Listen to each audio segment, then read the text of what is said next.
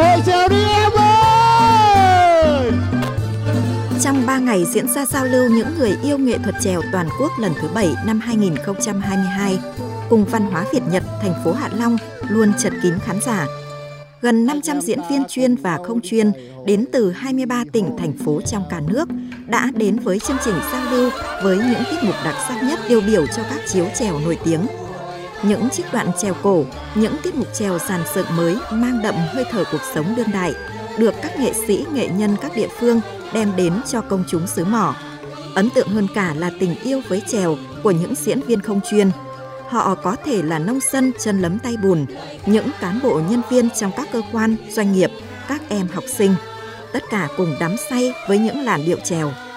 Câu lạc bộ trèo Yên Đức, huyện Đông Triều, tỉnh Quảng Ninh đi 40 người, trong đó có 6 học sinh. Câu lạc bộ dân ca trèo xã Liên Mạc, huyện Mê Linh, 48 người tham gia. Rất nhiều câu lạc bộ như thế ở khắp các địa phương thể hiện sức sống của trèo ở cơ sở. Một mình vượt gần 900 km từ thành phố Đà Nẵng ra Quảng Ninh để đến với giao lưu những người yêu nghệ thuật trèo toàn quốc lần thứ bảy – bà Phạm Thị Hồng Vân không giấu nổi niềm vui khi được gặp lại những nghệ sĩ trèo yêu thích. Thực tế là cái nghệ thuật hát trèo này ở Đà Nẵng thì nó không có, nhưng ở trong đấy cũng có một số anh chị em là người Bắc thì cũng có thành lập một cái nhóm để à, hát trèo. Tôi thì cũng ở trong cái nhóm đó. Ngoài hai cái lần giao lưu trèo toàn quốc này thì tôi cũng tham gia một số các cái giao lưu của các câu lạc bộ trèo ở phía Bắc này. Mình rất là thích ờ, khi mà đam mê rồi mình cứ làn điệu nào chưa biết thì mình học sẽ biết ngay.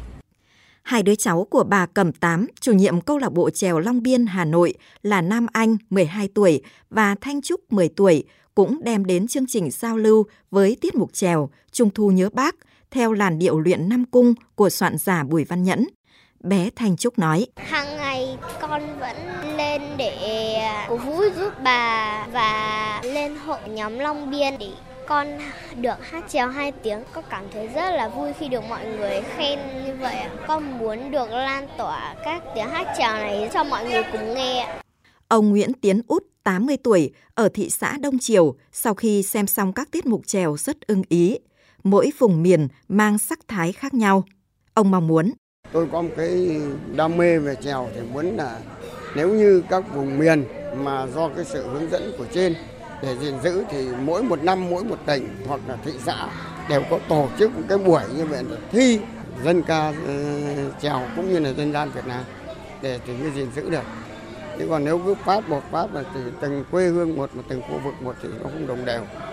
Nên là phải tự thống nhất từ xã, huyện, tỉnh và đến trung ương nghệ sĩ ưu tú Thanh Mai, phó ban tổ chức chương trình giao lưu những người yêu nghệ thuật trèo toàn quốc lần thứ 7 năm 2022 cho rằng sân khấu truyền thống một phần là phải bảo tồn nguyên gốc những giá trị đã có, hướng thứ hai là sân khấu phải tương thích với đời sống ngày hôm nay, phải thích ứng với khán giả hiện đại, dù một điệu nhạc, một câu ca cất lên phải luôn mang đậm chất trèo. Nhìn chung là về với hội trèo bảy, đại đa số là diễn viên không chuyên, có cái giọng hát và cái đam mê, mà đặc biệt có một số diễn viên không chuyên trẻ có những giọng hát trong ngọt ngào và nó có cái màu trèo đã đã thổi hồn cho những bài hát thể hiện trên sân khấu ngày hôm nay. Muốn được uh, giữ trèo uh, không bị tai căng, chính trong những trường học là cái môi trường là đào tạo và giữ lửa tốt nhất cho nghệ thuật trèo không bị mai một và không bị mất đi.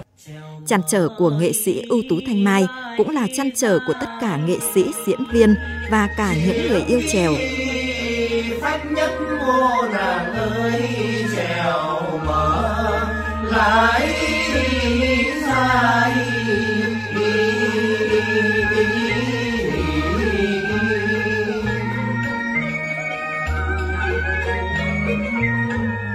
phách nhì là chưa có